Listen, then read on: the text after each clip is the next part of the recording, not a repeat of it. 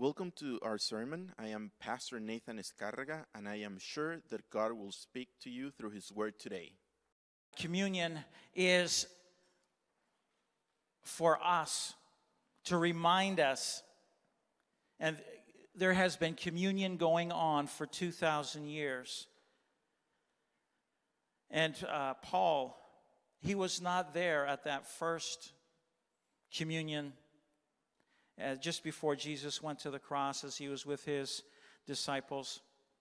But he received from the Lord. He says, For I've received from the Lord that which I also delivered to you, that the Lord Jesus, on the same night in which he was betrayed, took bread, and when he had given thanks, he broke it and said, Take, eat. This is my body, which is broken for you. This is my body, which was broken for you. Do this in remembrance of me. Remember to take communion. Remember my body that was broken for you. We'll see why this morning. In the same manner, he also took the cup after supper, saying, This cup is the new covenant in my blood. This do as often as you drink it in remembrance of me. There's a remembrance, a reminder when we take the cup of the Lord that it is for us to remember what he did for us on the cross 2,000 years ago and what it accomplishes in our lives today, 2,000 years later. It was already done. It was already completed. It's not like the Lord has to do it again. And so we take communion to remember what he did for us 2,000 years ago. For as often as you eat this bread and drink this cup, you proclaim the Lord's death till he comes. That there would be a continual reminder to us until the coming of the Lord. The Lord is coming soon.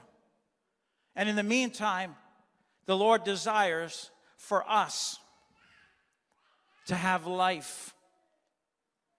And this covenant that he made with us, this is the cup. The, this cup is the new covenant in my blood, a New Testament.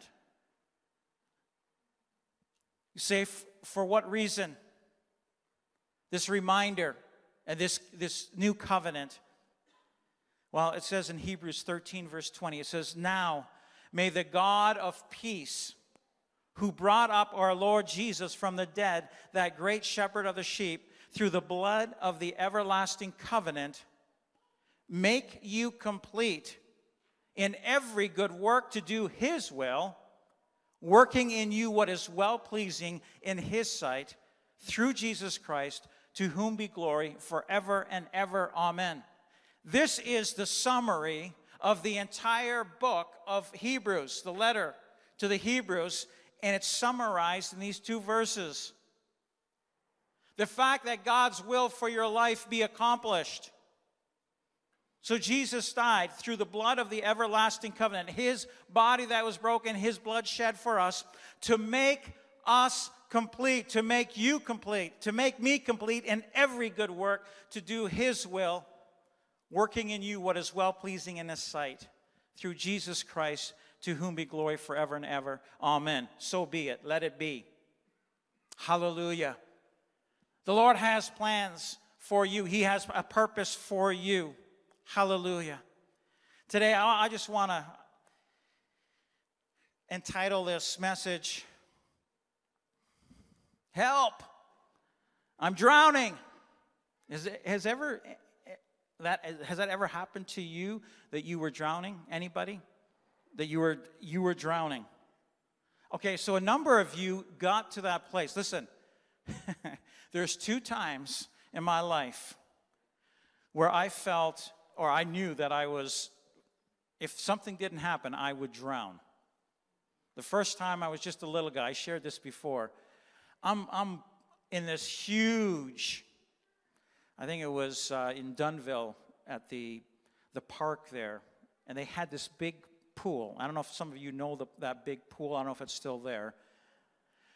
But it was sort of dug out, and, and, and just, you could walk in like from your from nothing and just walk in like a, like a beach, but it was man made.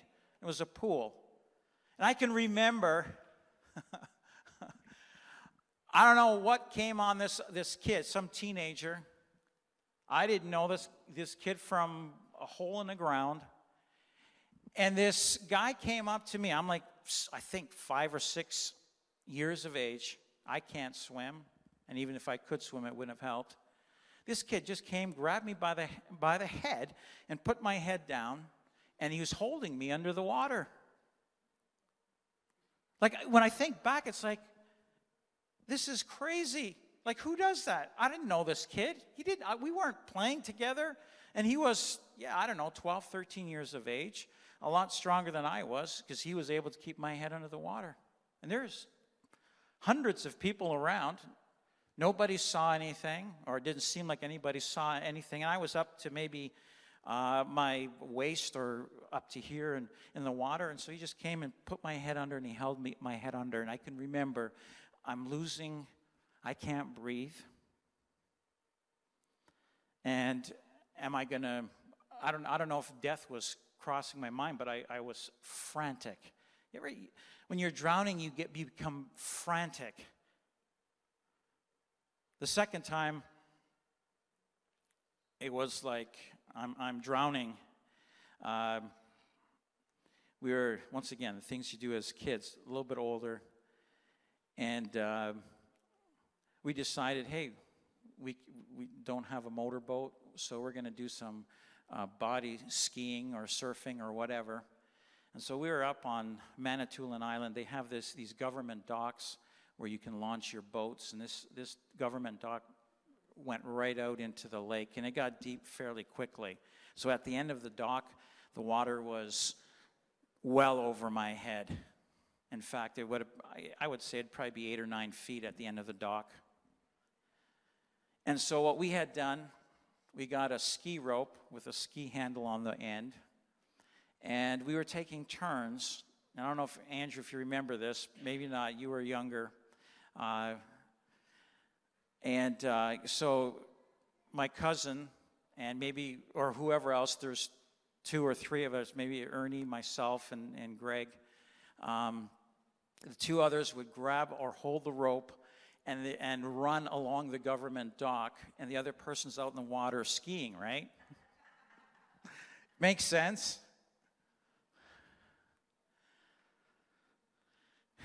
So we're going back and forth, and everything is good. And I, it's, it's my turn, and I'm out there, and I'm in the water.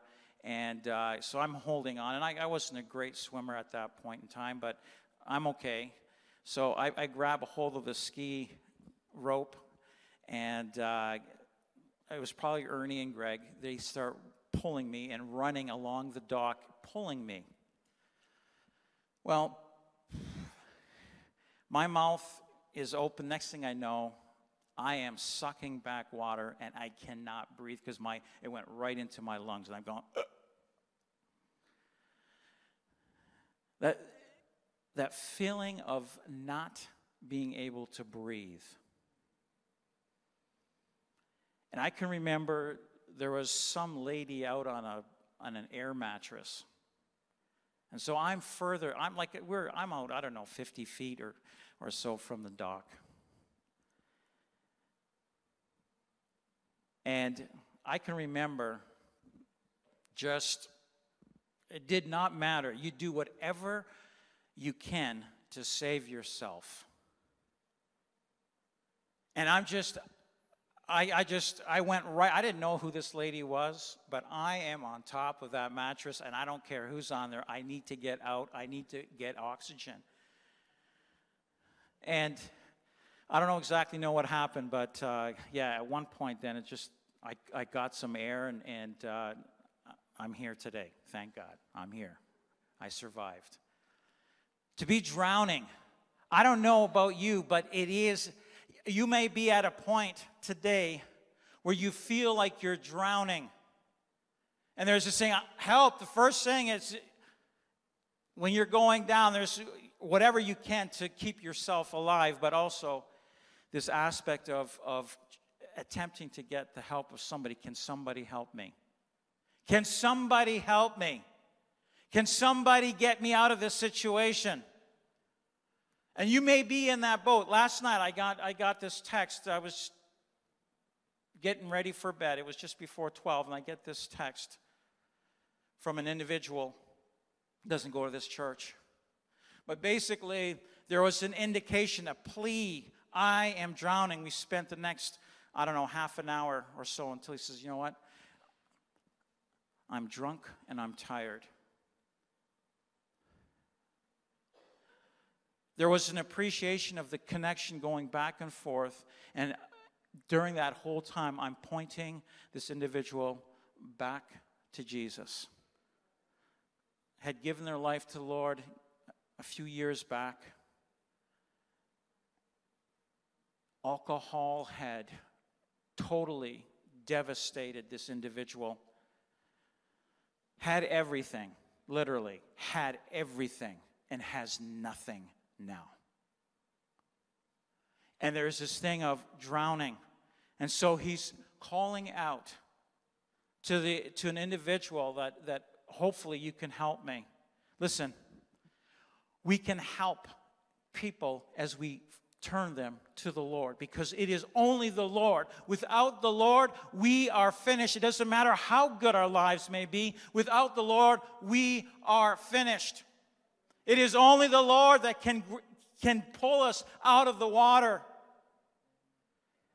Hallelujah, He is able. In Matthew 14, we read of this account from of, of, of Jesus. And this is why I'm just saying it was just amazing. One of the, the first lines of the song, I think it was the last song. You're the one that walked on the water. You're the one that walked on the water. In this account here, it's interesting that the other two accounts in John, I think, and Mark don't say a word about Peter walking on the water. Only, only Matthew writes about the fact that Peter walked on the water. They see Jesus walking on the water. They don't say anything about Peter almost drowning. Matthew, his view of Jesus is He is Lord of everything. As you read through Matthew, He is King. He is Lord of everything, even to the point when you are drowning. And listen, you may not be drowning physically, but you might be at a place, place where you're drowning emotionally, or you're drowning financially, you're drowning uh, spiritually, whatever it may be. And you're, it's like, I need someone to help me. You may be a believer this morning and you're in that place, you're drowning. This morning, I'm saying grab a hold of Jesus. As a pastor, I would point you to Jesus. As a brother in the Lord, I would point you to Jesus because you might get out of your situ- situation, but without Jesus, none of us will make it. We need Jesus, and He is able to sustain us. Matthew 14, verse 22 says, Immediately, Jesus made his disciples get into the boat and go before him to the other side. And while he sent the, while he sent the multitudes away, so this is just before the, the uh, five loaves and two fish, and the, the, the multitudes being fed. And so he told the disciples, hey, go across. I'm going to deal with the multitudes. It's like, I'll catch up with you. I, I guess they were trying to think, they, they might have been thinking, like, how's this going to work? And when he had sent the multitudes away, he went up on the mountain by himself to pray. And when evening came, he was alone there. But the boat was now in the middle of the sea, tossed by the waves, for the wind was contrary. I just, I just want to make a quick point here. With the Lord, it does, he does not say that our lives will not be without difficulty that we won't have any difficulty, that there won't be any storms. And in fact, it was Jesus that said, Hey, go across, go across. We're talking about the sea. I want you to go to the other side. It was Jesus that said, Go. And the boat was now in the middle of the sea, tossed by the waves, for the wind was contrary. And I'll tell you right now, you may be serving the Lord, or you may be going through different things, and, you, and things are contrary. Some of it may be of your own making. Sometimes it's not of your making, there's an attack of the enemy. Sometimes the storms of life, they come, and things are contrary. Now, in the fourth watch of the night, Jesus went to them walking on the sea. And when the disciples saw him walking on the sea, they were troubled, saying, It is a ghost, and they cried out for fear. But immediately Jesus spoke to them, saying, Be of good cheer, it is I, do not be afraid. And Peter answered him and said, Lord, if it is you, command me to come to you on the water. So he said, Come. And when Peter had come down out of the boat, he walked on the water to go to Jesus. But when he saw that the wind was boisterous, he was afraid, and, be- and beginning to sink, he cried out, saying, Lord, save me. And immediately Jesus stretched out his hand and caught him and said to him, O you of little faith, why did you doubt? I'll tell you this morning, as we, and I, as I was having interaction yesterday, last night, there was this need to continually pull around, focus on the Lord. Focus on the Lord. When we stop focusing on the Lord, when we've got other things, and sometimes it's not, we may not see it as a storm. We might say, well, this is a good thing. And we get sidetracked, and I'll tell you right now, we start to go down because we are doing stuff without the Lord. We're doing life without the Lord, and it's not, He's not, well, hey, I'm, He's there and He's going to watch over me, I'm going to be fine, whatever. And we do our own thing. Oh, you of little faith. Your faith is somewhere else, it's not in the Lord. And we start to go down. And it may not be in, in the physical sense so much as it is in the spiritual sense, and you are drowning spiritually. You are dying spiritually, and sometimes it, it, it, we don't know exactly the point where it takes place, but there's this dying that is taking place spiritually. And you may even feel it or sense it. It's like, you know what? Lord or God, there is, there is not the trust, there is not the faith, there is not the connection, there is not the relationship like there should be. And the Lord is, it's just very casual. And, we, and sometimes we don't even realize it that we're beginning to sink. Peter immediately says, Lord, save me. So he's looking at the, the, the, waves, he's looking at the, the things coming against him. And I'll, I'll just say this. Over the years, sailing, used to sail. Now, I understand in our little lakes that we have, let's not even talk about the ocean, but even in the little lakes called the Great Lakes, I can easily remember waves 10 feet tall easily. And so you go down, you go to the crest of one, and you go down in between the two crests of two waves, and all you see, you don't see anything of land, you just see the wave. In our lives, that's oftentimes the case. It seems like when we're on the top of the crest, we can see everything's okay, and then we go down. And we're down in between. We don't see anything, and all we see is the, the thing in front of us that seems to be so daunting and so big. How am I going to get out of this?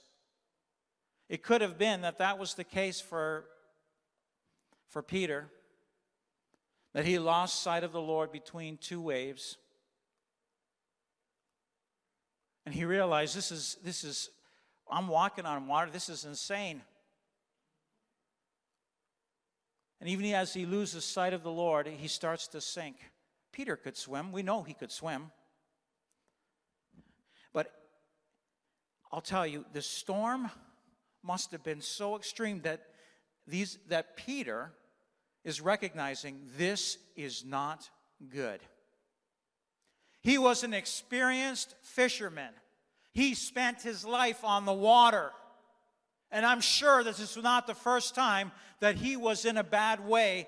And here he is now, he's not in the boat, he's out of the boat.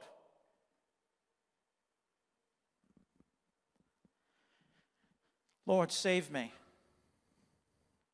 I like what it says, immediately Jesus stretched out his hand and caught him and said to him, Oh, you of little faith, why did you doubt?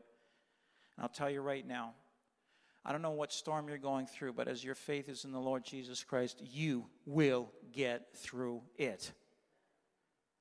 As your faith is in the Lord Jesus Christ, you will get through it. When they got into the boat, the wind ceased, and those who were in the boat came and worshiped him, saying, Truly, you are the Son of God. There's a worship of the Lord Jesus Christ. He is the Son of God, He is sovereign. He is able to keep you through any and every situation. This is a physical situation that was happening, and I'm not saying that the Lord only does work in the physical areas, but I'll tell you right now, not only in the physical areas does He keep us safe. I had uh, things happen so quickly sometimes out of your control.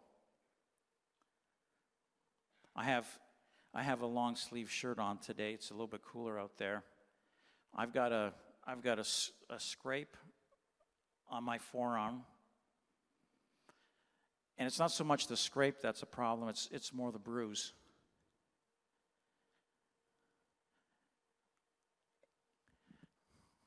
Guys, were, we were working on the studio. It happened so fast. A, a section as we were cutting out the floor, taking out one of the floors for the studio. And I, a piece that I thought was solid wasn't. And have you ever, it's like I was just stepping as onto something solid and it's not solid. And so my whole weight was on it. I went down so fast. I thought I was going to. I was on the last. We had already cut out more than half or three quarters of the, the floor was already out. And so there's a little patch left, a quarter left. And was cutting out the last or the, the next uh, joist with the, the floorboards across. We're cutting it out. There's about a seven foot drop. I could have gone over the edge. The Lord does help us physically. I went down, I landed on the, the last joist and, and some of the floorboards that were there, landed on my arm so hard. I thought, is my arm broken? And my, my head came forward. You can see right here, there's a spot, and there, there was a cut here, just a slight cut. Came down so hard on my, my arm and on my head as I just went down and fell forward.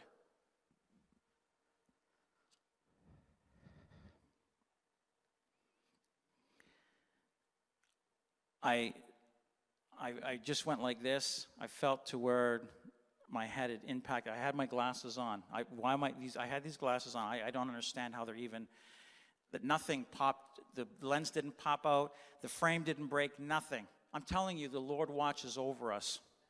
Even in our, hey, I'm not planning on doing anything foolish. And I kept saying to the guys, watch, watch, watch.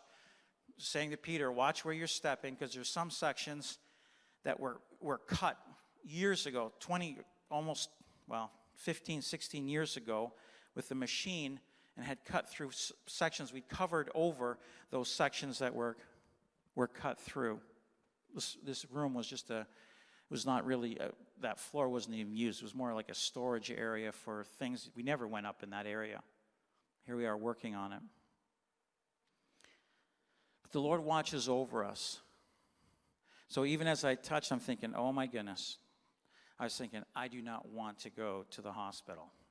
It wasn't so much about getting stitches. I don't care about stitches. It was the length of time that I would have to wait before I got the stitches. I don't want to be in the hospital for six hours and I'm thinking, oh, that's wet. I see blood on my hand. And uh, just happened to be a little scratch here. No stitches required. I moved my arm. Okay, thank God nothing's broken. It took me five minutes. Just lay down on my back as I, I'm a little bit fuzzy. Got back to work because the Lord watches over us. So the, the Lord watches over us physically, but I'll tell you right now, sometimes there's things that go on in our life that we're not talking physical, we're talking our own flesh. Our own flesh.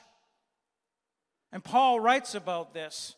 Our flesh that will cause us, if we allow it, listen, folks, church, our flesh needs to be crucified. If our flesh is allowed to reign, it is contrary to the Holy Spirit. Your flesh is contrary to the spirit. There's going to be a battle that goes on, and if you let your flesh reign, it will always do the things that are contrary to God. And some of you, some of us, we, we get through to that place where our faith is, our eyes are off Jesus, and we get to a place where we start to drown because our flesh is in control. The old man, the old nature, and that which is contrary to God is in charge, and it is, you know, you're drowning. You will do whatever it takes to justify your position. I'm okay. I still, hey, I'm a Christian. I believe in Jesus. And your flesh is in control. And Romans 7, I, I want to talk about this thing about the flesh, and we need help when it comes to the flesh. It says, Romans 7 13, has then what is good become death to me? He's talking about the law. The law is good.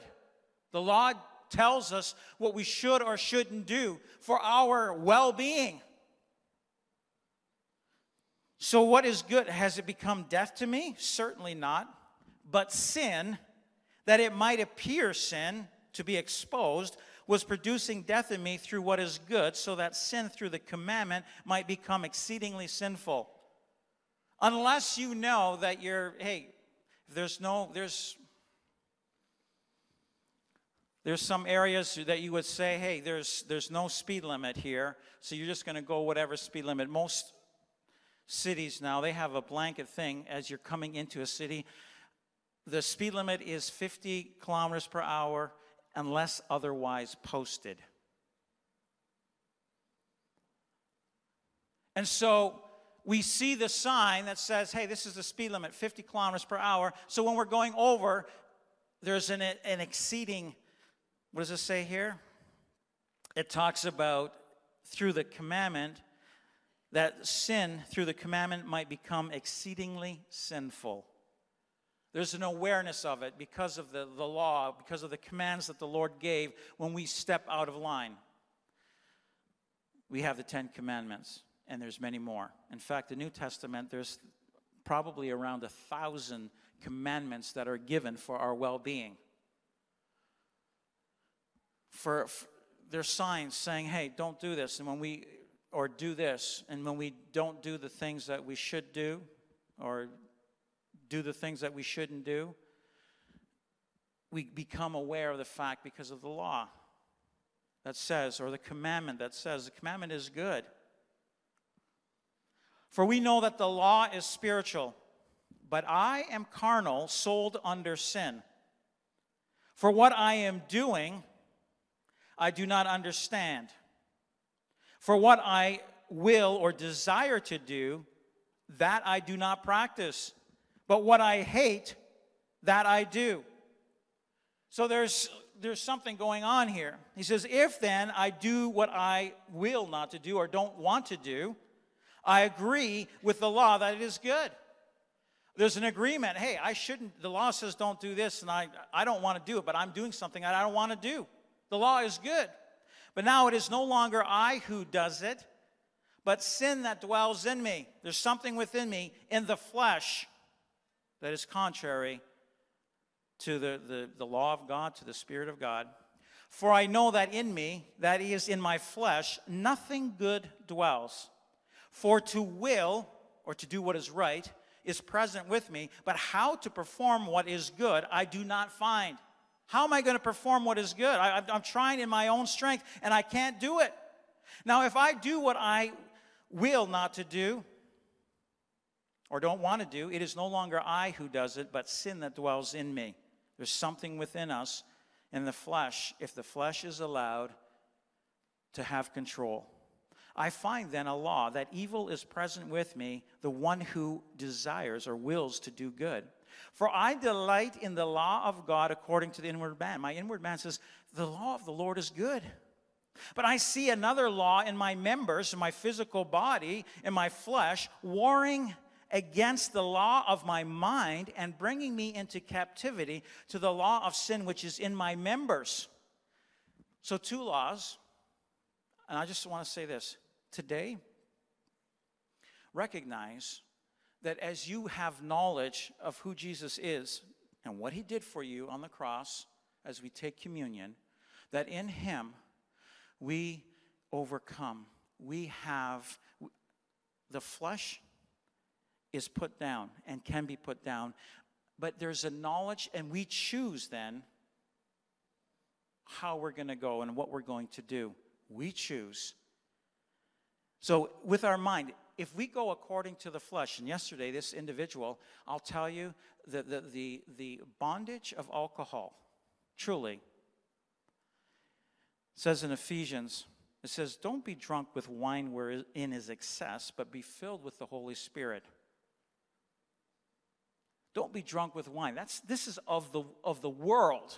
And it's not just of the world, it is, is demonic, a different spirit. It's interesting that the, the strongest wines are called spirits.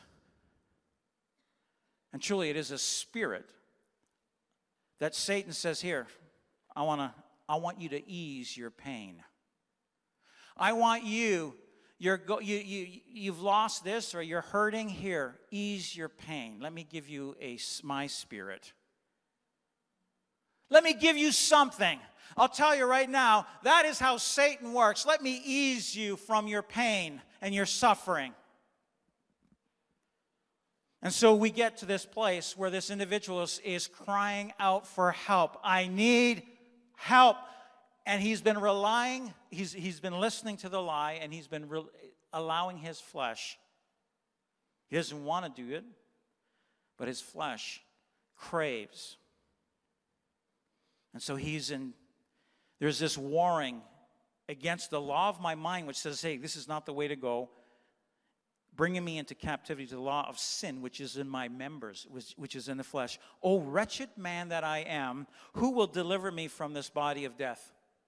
Who is going to deliver me? I thank God through Jesus Christ our Lord.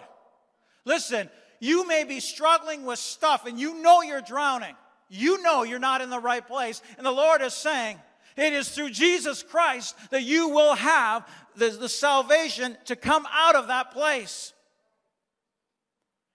Now listen, look, listen to the next sentence. So then, with the mind, I myself serve the law of God, but with the flesh, the law of sin. If you're going to allow your flesh to dictate, you will drown.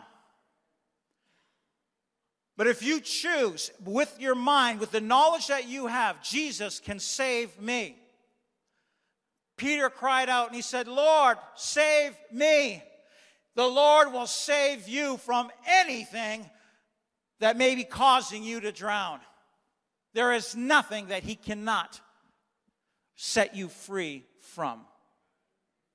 I'll tell you, this world is so good, and even in the church, it has come to the point well, you know what? Maybe you need some group therapy. Maybe you need this. Maybe you need a little bit of medication. And we grab a hold of some of these things where it is a spiritual matter and it's not a thing that is physical by any means. You cannot deal with the spiritual with a tablet or with a, with a bottle or whatever it may be, whatever justification we may take. We will drown. That we would do what Peter says Lord, save me. Lord, help me. I'm drowning. And there's a turning to Him. Hallelujah. Praise God. I want you to turn to Isaiah 53. I'll tell you, when it comes to what we believe and the report, Paul is writing, this is the situation I am. So many say, commentaries and or other theologians would say, This is Paul before he got saved. I'm telling you, this is not Paul before he got saved. This was Paul with his eyes off the Lord. Before we're saved, we don't stand a chance. Without the Lord Jesus Christ, you can be a very good person. You're going to go to hell. I don't care how good you are. We've all sinned and we fall short of the standard of God, the glory of God, and we can only have salvation in and through Jesus Christ.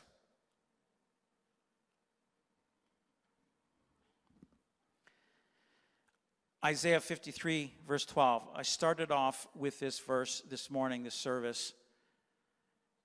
And this, I want to start off with this one. And then I want you to grab a hold of the other verses. And I'm going to go through it quickly. I'll pause at, at certain spots. It says, Therefore, I will divide him a portion with the great. This is God Almighty speaking, speaking about his son Jesus. Therefore, I, the Father, will divide him, Jesus, a portion with the great. In fact, in Philippians 2, we read that because he went to the cross, because he went to the cross, he died and he rose again. And his name, it says, his name is above every name. And at his name, every knee should bow and every tongue should confess that Jesus Christ is Lord. Let that be our confession. Jesus, you have saved me and you are Lord in my life. Therefore, I will divide him a portion with the great. In fact, his, he is above all. And he shall divide, listen, listen. And he, the Lord Jesus, shall divide the spoil with the strong. He will divide the spoil with the strong. What is a spoil? A spoil, we're talking about after, if you go into a battle, into a war. And when the war is won, for instance, there is a war here in Canada over the centuries. The French had come here in the 1600s, and it wasn't, I, I believe it was in the late 1700s that the British decided, you know what? Hey, let's see. There's battles going on for territory, for lands, for resources, and all this kind of stuff. There, so there was a battle, and the, the British won, and the spoils of the war was this we have control now, and so we, we will take the resources, not just of your land or whatever. You guys can stay where you're at, but this, it's under our control now. There were battles that were fought to take control, and there were spoils of war. The spoils of war is the, all that comes as a result of being victors in the war. And it says, He, there was a battle that was fought for your soul and mine. The greatest moment in history, in all of history, from the time that time began till the time it'll end, that time will end, the greatest moment in history is the moment that Jesus died for you and me. And that's why he says, Remember. Remember my body that was broken, my blood that was shed for you. And in it, there's a dividing of the spoil of the victory that he won for us so that we can have it as well as in, hey, what he won and overcame, we can overcome as well. He overcame death, he overcame hell, he overcame the things where we would struggle in our flesh, we can overcome as well. Why? Let me read it again. Therefore, I will divide him a portion with the great. In fact, he is above all, Jesus. And he shall divide the spoil with the strong. You are strong. Listen to the next few, few lines here of this verse. Because he poured out his soul unto death, and he was numbered with the transgressors, and he bore the sin of many, and made intercession for the transgressors, for you and me, that our faith would be there. And then we, it says here, it says, the spoil with the strong. Your strength will increase. Paul writes in 2 Corinthians chapter 12, he says, there was a thorn put in my flesh. He was dealing with spiritual pride lest I become puffed up because of all the things that have been revealed to me. All the different things going on, the spiritual things, and all of this. And he says, pride was could have crept in, and, and, and so that I wouldn't become prideful. A messenger of Satan came to buffet, and three times I asked the Lord to take the thorn out of my side. And then the Lord says, My grace is sufficient for you. My strength is made perfect in weakness. I want you to know this morning you might be drowning. And you might be, my flesh is overcoming. The Lord is saying, My strength is made perfect in your weakness, and the power that I have to overcome and I overcame, it's already been done, is yours for the taking as you grab a hold by faith. It says in verse 1, Isaiah 53, verse 1, and this is the crux of this whole chapter. Who has believed our report? Who will believe what is going to be spoken now? Who will believe it? Jesus, as Peter was sinking, as he raised him up, he says, Oh, you of little faith. Don't you know who I am? Don't you know what I can do in your situation, in your life? I can take you through it. I can get you out of it. You do not have to be bound. Your flesh is not supposed to be dictating, but that your flesh would be crucified. It comes down to who will believe this report. This Isaiah 53. Amazing. Do you know that Isaiah has 66 chapters in it? Do you know how many books are in the Bible? 66. Do you know how Isaiah is split into two different sections. The, ver- the first 39, I'll tell you, there's a tone, and I'll tell you, it's, it, we're talking judgment. But when you start to read from 40 to 66, we're talking 27 chapters. You say 40 to 66, that's only 26. But you include number 40, it's 27 chapters. Of those last 27 chapters, Isaiah 53 is dead smack in the middle. And it hit me years ago. I did a, I did a whole series. It took an entire year, Sunday mornings. Started with Isaiah 53, then I went to Isaiah 40, and then to 66, then 41 to 65, 42, 64, and I came back to Isaiah 53 is center. 700 years before Jesus came. And here's the report. It says, Who has believed the report, and to whom has the arm of the Lord been revealed? Who is going to have and grab a hold of the arm of the Lord that is reaching out?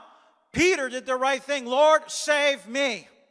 Get me out of this situation. I'm saying to you, if you are drowning in your flesh is causing you to be overwhelmed, Lord, I'm crying out to you.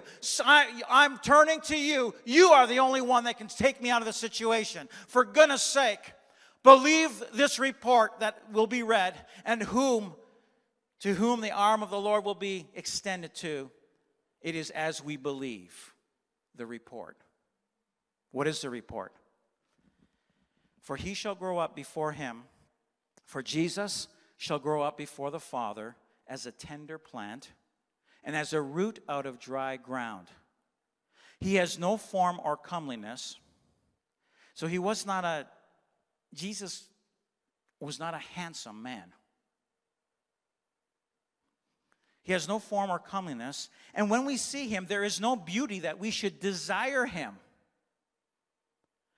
You know what? There's people, there's men that have followings just because they have good looks.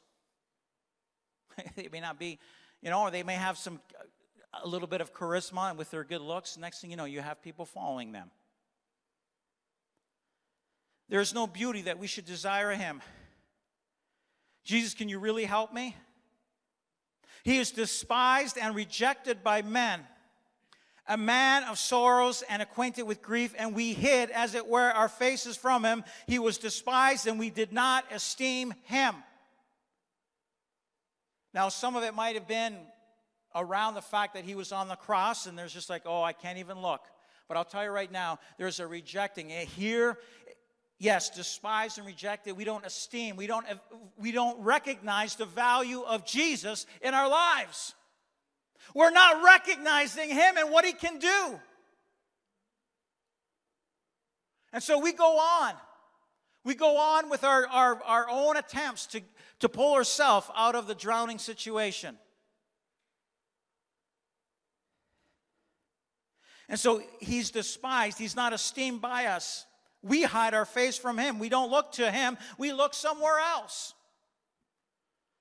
Jesus, save me.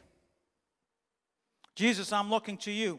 Now, surely he has borne our griefs. This word griefs means sickness. He has borne our sickness. Are we talking physically? I am talking about your physical sickness. The Lord has borne it, He has carried it, it's been put upon Him. And He's carried our sorrows. This word in the Hebrew means pain, physical and mental.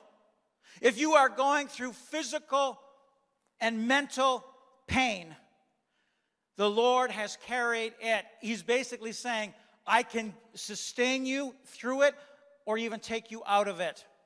We want to be taken out. We want to be saved. Either way, the Lord, He'll either keep us through it or He will take us out of it. Our sickness and our sorrows, our, our, our physical and mental pain. I'll tell you, sometimes it's the chronic pain that is worse than just being sick. When we're sick, it's like, okay, I'll get over this. But when it's chronic pain, or when there's a continued mental anguish, Lord, are you be able to get us out of it? And oftentimes we get to this point, yet we esteemed him stricken, smitten by God, and afflicted. And that's the point that we get to that uh, at times you say, well, the Lord isn't is can't get me through this.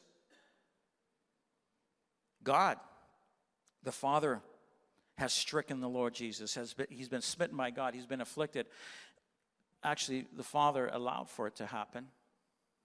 And in fact, Jesus was right in with it, and the Holy Spirit from before time began. They knew that Jesus would go to the cross. Jesus said, I'm going. So that man can have free will to choose salvation or not. And I'm not talking just spiritually, but I'm talking about every aspect of our life and we hide our face from Him. We don't look to Him. That we would look to Him. We need to look to Him. It says, But He was wounded, He was pierced through for our transgressions. Now, the amazing thing is, and I didn't realize, I just, I just found this out tomorrow, this, this morning. I only found this out this morning. The word transgression.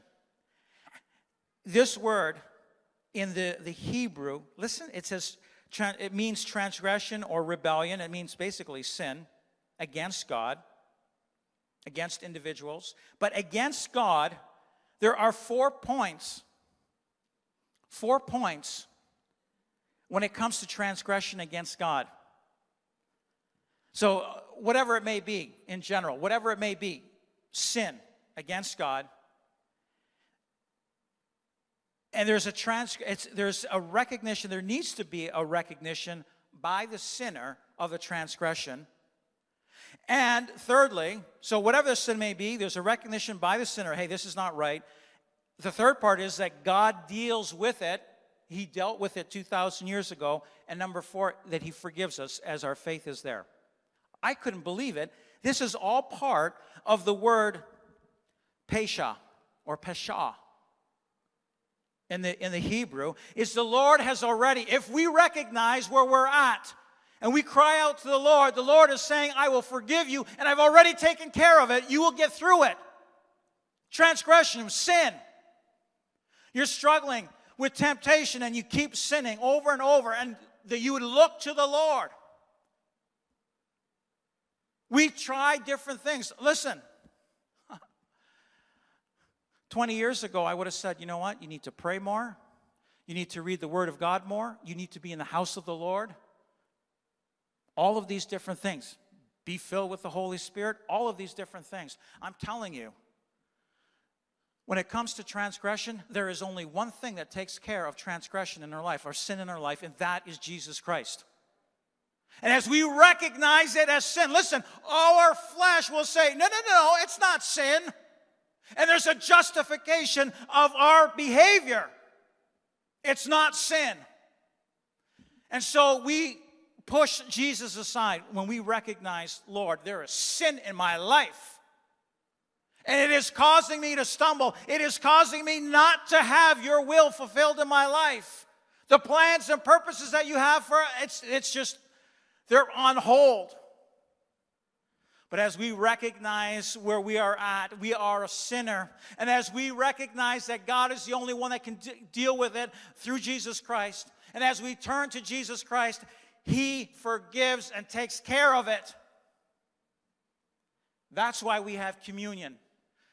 We recognize who Jesus is and what He did for us on the, on the cross, His body that was broken, His blood shed for us.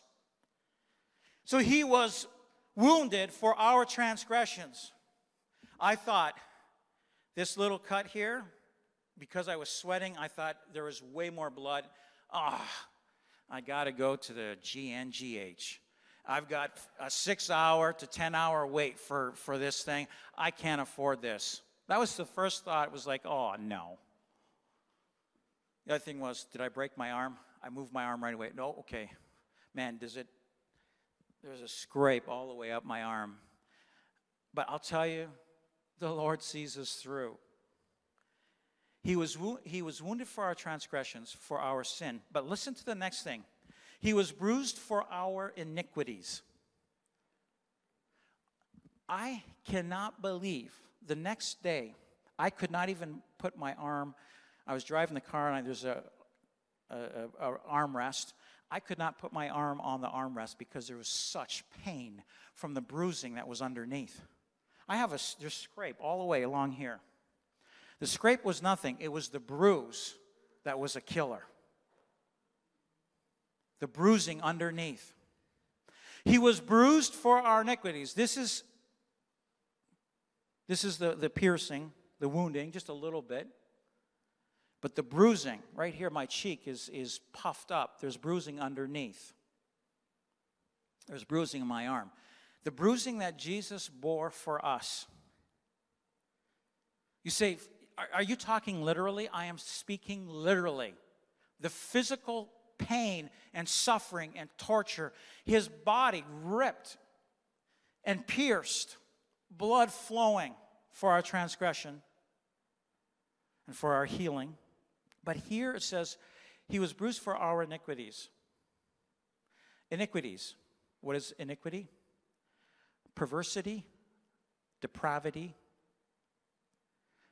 The main thing, this thing of perversity. So when I looked up, well, what is perversity? A deliberate desire to behave in an unreasonable or unacceptable way.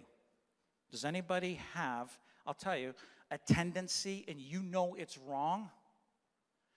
You haven't sinned yet, but there's this desire to do something that you should not do. Let me read it again. That's what perversity is a deliberate. Now, we, when we say, hey, you're, you're perverted, we, we're usually thinking of or talking about a sexual deviation. But perversity doesn't just have to do with a sexual deviation, it has it's a deliberate desire to behave in an unreasonable and unacceptable way and it's contrary to the things of God. And it says here that he was bruised for our iniquities. So the tendencies that you may have, that I may have, that we know are wrong, the Lord is saying, but I took care of them. Took care of them. Do you have tendencies? I know I have tendencies. I know I have areas, it's like, okay, that's, that's not right. I know that's not right. Now, listen, once again, our flesh will say, no, no, no, it's okay. We'll justify your iniquity, your tendencies. That's the flesh. Because the flesh is always contrary to the Spirit of God, to the ways of God, and to God. And the Lord is saying, but I took care of that. The chastisement for our peace was upon him, and by his stripes we are healed. Praise God. Peace. Once again, I didn't know this. The first time I looked it up was like, wow. This peace is not just a state of mind, but it is completeness, soundness, welfare, completeness in number, safety, soundness in body, welfare, health, prosperity, peace, quiet, tranquility, contentment, and, and peace when it comes to relationships with others, and peace when, especially uh, with God in covenant relationship with Him. Every, pretty well every aspect of your, your wealth, your life. The chastisement, the pain, the suffering that he went through was for our peace, our completeness, our soundness, our welfare, our peace was upon him, and by his stripes we are healed. Peter, 1 Peter 2:24 says, "We were healed." It's already been done. See, Isaiah was looking forward to it being done. Peter, as he writes in 1 Peter 2, is looking back. It had already been done. It's done. We look back to what Jesus did. It's already been done. Our welfare, done. Because my faith is it. Who will believe this report? Do you believe it? Because if you don't, the arm of the Lord is not coming and extending to you because you're, you're placing your arm and grabbing a hold of something else. He might reach out to you, but you're grabbing, no, I'm going to grab a hold of this. I'm going to grab a hold of that. I'm going to grab a hold over here. And so verse 6 makes perfect sense. And we, like sheep, have gone astray. We have turned everyone to his own way, and the Lord has laid on him the iniquity of us all. He's saying, Man, I've taken care of it, and we are going like sheep astray. Stupid, stupid sheep. Stupid, stupid sheep. We go astray because we figure I, I can do it myself. I can get out of the situation myself. Foolishness. When the Lord is saying, I've your iniquity, your transgressions, I've put it all on him, it's taken care of, and we're going somewhere else, or we're justifying our behavior. Lord, let me get it right. And it, then it, he just, again, drives home the point of what he did for us. He was oppressed and he was afflicted, yet he opened not his mouth. He was led as a lamb to the slaughter, and as a sheep before its shearers is silent, so he opened not his mouth. He knew that everything they said against him was a lie. And, they, and he knew why he was going to the cross. It was not a surprise, it was his time. He was taken from prison and from judgment and and who will declare his generation? For he was cut off from the land of the living. For the transgressions of my people he was stricken. And they made his grave with the wicked, but with the rich at, but with the rich at his death, because he had done no violence, nor was any deceit in his mouth. Yet it pleased the Lord to bruise him. He has put him to grief. When you make his soul an offering for sin. Now, in this it says, when you, uppercase you, make his soul an offering for sin. It's talking about the Father accepting the offering for sin of his Son. But I'll tell you right now, it's not just the Father. When we make the offering that he made for us, as we grab a hold of it, there's a work that can be done. He shall see his seed, he shall prolong his days. Jesus Christ rose again and the pleasure of the Lord shall prosper in his hand. His will will be done. But there's also a, work that can be done in our lives as we grab a hold to this report. He shall see the labor of his soul and be satisfied by his knowledge. Listen, by his knowledge, as we grab a hold of this report of who Jesus is and what he did for us, my righteous servant shall justify many. Jesus will justify many, make us to be in right standing as we grab a hold of this knowledge. For he shall bear their iniquities, he'll bear our iniquities. I started off with this verse, therefore I, divi- I will divide him a portion with the great, and he shall divide the spoil with the strong. Why? Because he poured out his soul unto death, and he was numbered with the transgressors, and he bore the sin of many and made intercession for the transgressors for us, that we can overcome. I say, Thank you, Lord. our flesh, put down, crucify with Christ. You say, well, what about Satan? It's interesting.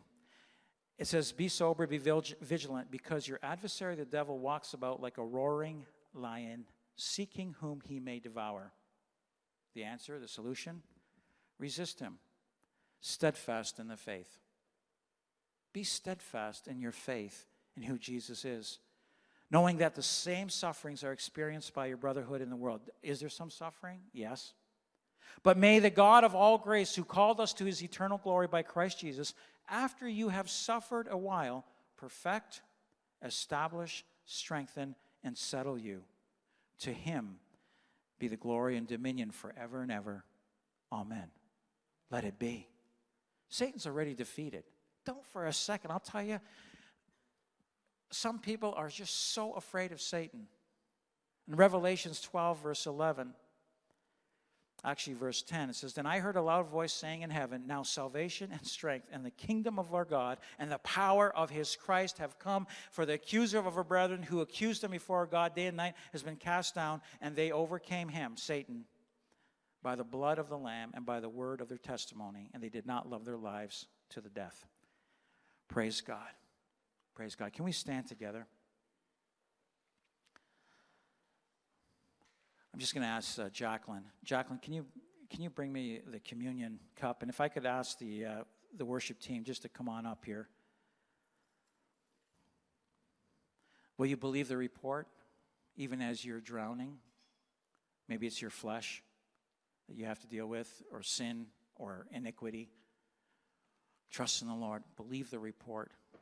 And let his hand be extended to you to, to pull you up, even as you cry out to him Lord, my faith is in you. My faith is in you. To remain steadfast in the faith. Hallelujah.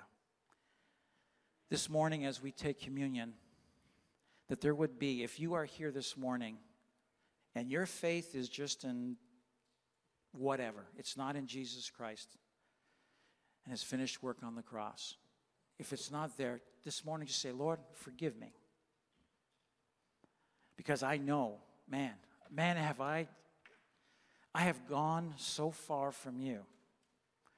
And my, even my, my carnal thinking would say, oh, I'm still in a good standing with the Lord. And I know that I'm not my carnal human mind would say, everything's okay. This morning, you know that you're not in the right place. I just want to say to you, as we call on the name of the Lord, Jesus, save me. Jesus, help me. He is not there to say, Well, sorry, you've been gone from me for too long, but rather, He's going to lift you up immediately. Immediately, He's going to lift you up and say, Hey, come on, let us do what still needs to be done, not just on your life, but through your life to minister to others. Some of the things, the suffering that you may be going through, the Lord is saying, call on me. Believe the report. Believe the report. My hand extended, that very first verse. Who has believed our report, and to whom has the arm of the Lord been revealed, but it is to those that believe the report. I'm going to believe in Jesus. Financially, health wise, relationship, does not matter what storm you're in, the Lord will see you through. Praise God. Can we give the Lord a hand this morning? He is worthy. Hallelujah. Thank you, Jesus. I thank you, Jesus. I don't know what song, whether it's the second or third song, but uh, I know it always takes me. I, I, know you guys are a lot faster than I am in getting this thing off, but I, will get this uh, this first thing off. Top little tab takes the uh, the bread, the emblem. Why the bread? In Jesus, 1 Corinthians chapter 11, verse 23, as, Paul, as I read earlier, it is his body that was broken for us so that we can have healing in every regard. And the cup is his blood, a, a symbol, a representation, a reminder of his blood. It is not, listen, there are some denominations say it actually becomes the, the, the body, and they, they, they don't usually have anybody drinking the blood. This is a reminder of who Jesus is and what he did for you so that you can have salvation from any situation. And if you, and especially if there's anybody here that needs to give their life to the Lord and you are dying, might be physically, literally, or you, you just know, hey, I am so far gone. The Lord Jesus wants to save you, save you from your sins, from your iniquities, and from the situation you might be in. That you would say, Yes, I am a sinner. But Jesus, you took care of it on the cross. I believe it. I'm going to believe this report, as crazy as it may sound. I'm believing it. So confess it and believe it. I am a sinner. But Jesus took care of my sins on the cross 2,000 years ago, and He overcame. I believe that He rose again. Listen, He didn't stay down. It says, let me read it. Therefore, I will divide him a portion with the great, and he shall divide the spoil with the strong. Because he poured out his soul unto death, and he was numbered with the transgressors, and he bore the sin of many, many, and made intercession for the transgressors. He has risen, he is alive, and the spoil goes out to us that we can have victory too, and to you that don't know the Lord, that you can come to the Lord at this time as you believe on Him, as you confess your sin. So, Lord, for those that uh, need to make a shift in where their faith was at, let it be done this morning. And Lord, that it would not waver. Lord, I know there's, Lord, I know that at times that my, my faith will waver, but Lord, that it would be strong even as you intercede for us in the storms, as our faith is wavering, you intercede for us to make it through, Lord God, that we say, Yes, my faith will remain in you, Lord Jesus, and you will take us from the storm. So, Lord, for those that have faith that's wavering, Lord, it's coming back on you at this time and what you did for us for every aspect of our lives. In Jesus' name, in Jesus' name, let it be. Hallelujah. Thanks for joining us for the sermon. We really hope that God spoke to your life. You can find more of the Word of God by watching our service live stream and listening to our podcast on our website, lighthouseniagara.com.